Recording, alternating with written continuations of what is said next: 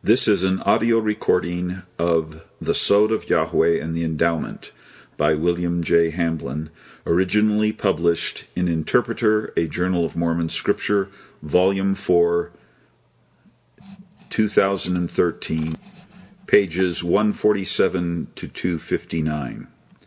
Read by William Hamblin. This audio recording is copyrighted by Interpreter, a Journal of Mormon Scripture, under a Creative Commons license and may be freely distributed if it remains unchanged. The journal and its website are credited and is for non commercial use. A printed version of this and many other articles and resources on Mormon Scripture can be found at MormonInterpreter.com. The Sod of Yahweh and the Endowment by William J. Hamblin. Abstract. In the Hebrew Bible, the Sod of God was a council of celestial beings who consulted with God, learned his Sod or secret plan, and then fulfilled that plan. This paper argues that the LDS endowment is, in part, a ritual reenactment of the Sod, where the participants observe, the Sod council of God and learned the Sod secret plan of God and covenant to fulfill that plan.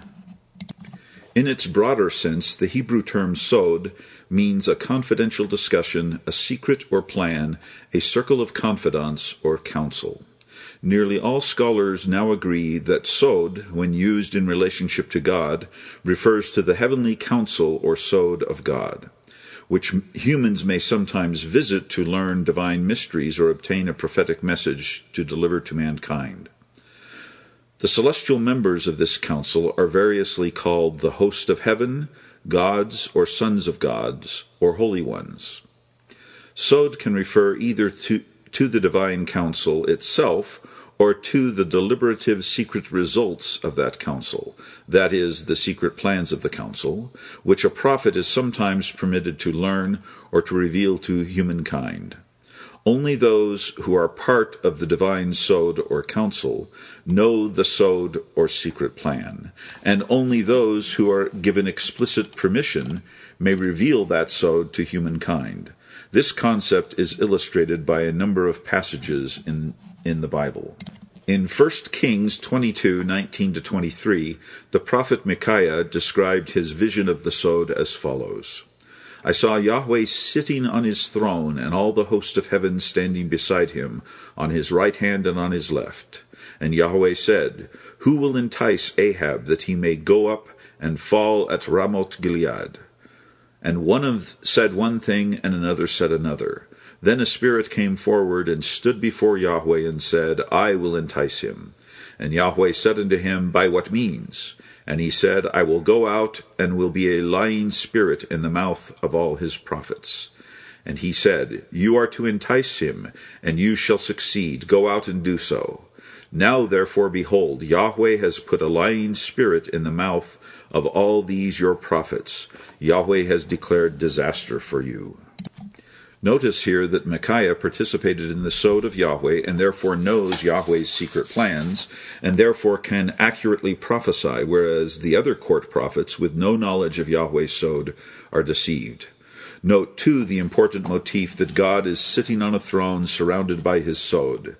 Biblical divine enthronement scenes and throne theophanies often imply a meeting of the Sod. In Isaiah 6, Isaiah enters the presence of Yahweh seated on a throne in his temple. There he meets with the divine council and is invested with a mission to reveal the deliberations of the council to humankind. Note that in Isaiah, the Sod of Yahweh meets in the celestial temple, where Yahweh sits enthroned, just as in Micaiah's vision. Jeremiah 23:16 to 18 describes Jeremiah's response to prophets who prophesy victory for Judah over Babylon. Jeremiah writes, Thus says Yahweh of hosts, Do not listen to the words of the false prophets who prophesy to you, filling you with vain hopes. They speak visions of their own minds, not of the mouth of Yahweh. They say continually to those who despise the word of Yahweh, It shall be well with you. And to everyone who stubbornly follows his own heart, they say, No disaster shall come upon you. But who among them has stood in the sod of Yahweh to see and hear his word, or who has paid attention to his word and listened? Jeremiah 23, 21 to 22 continues this theme when Yahweh himself speaks. I did not send the false prophets, yet they ran. I did not speak to them, yet they prophesied. But if they had stood in my sod, then they would have pro- proclaimed my words to my people, and they would have turned them from their evil ways and from the evil of their deeds.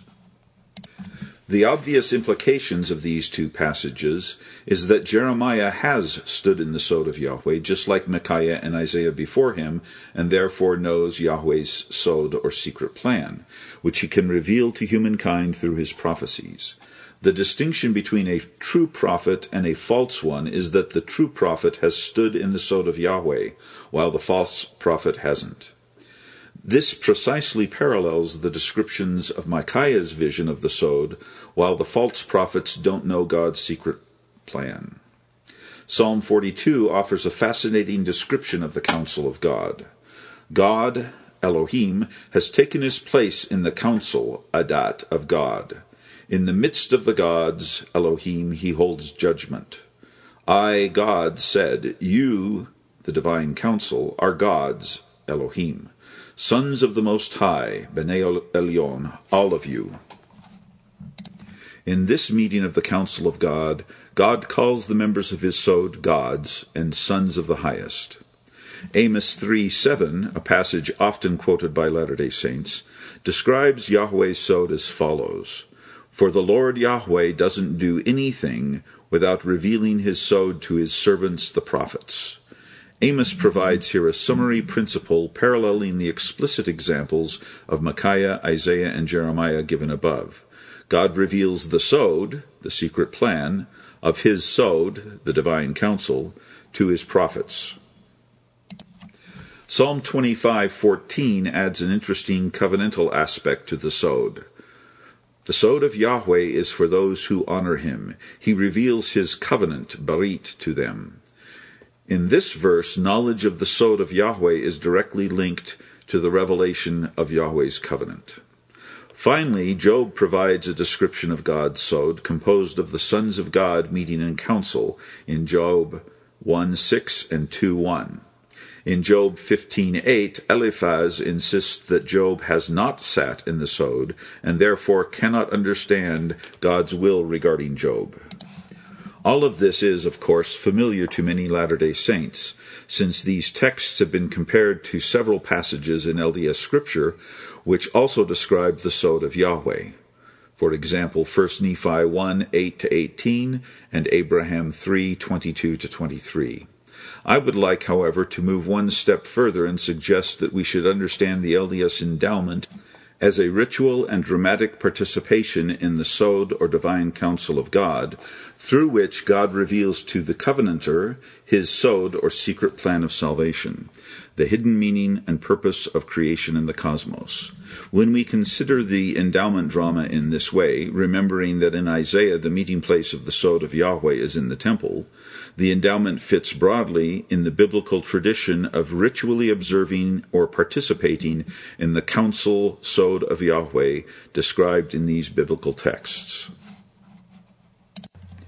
This has been an audio recording of The Sod of Yahweh and the Endowment by William Hamblin, read by William Hamblin.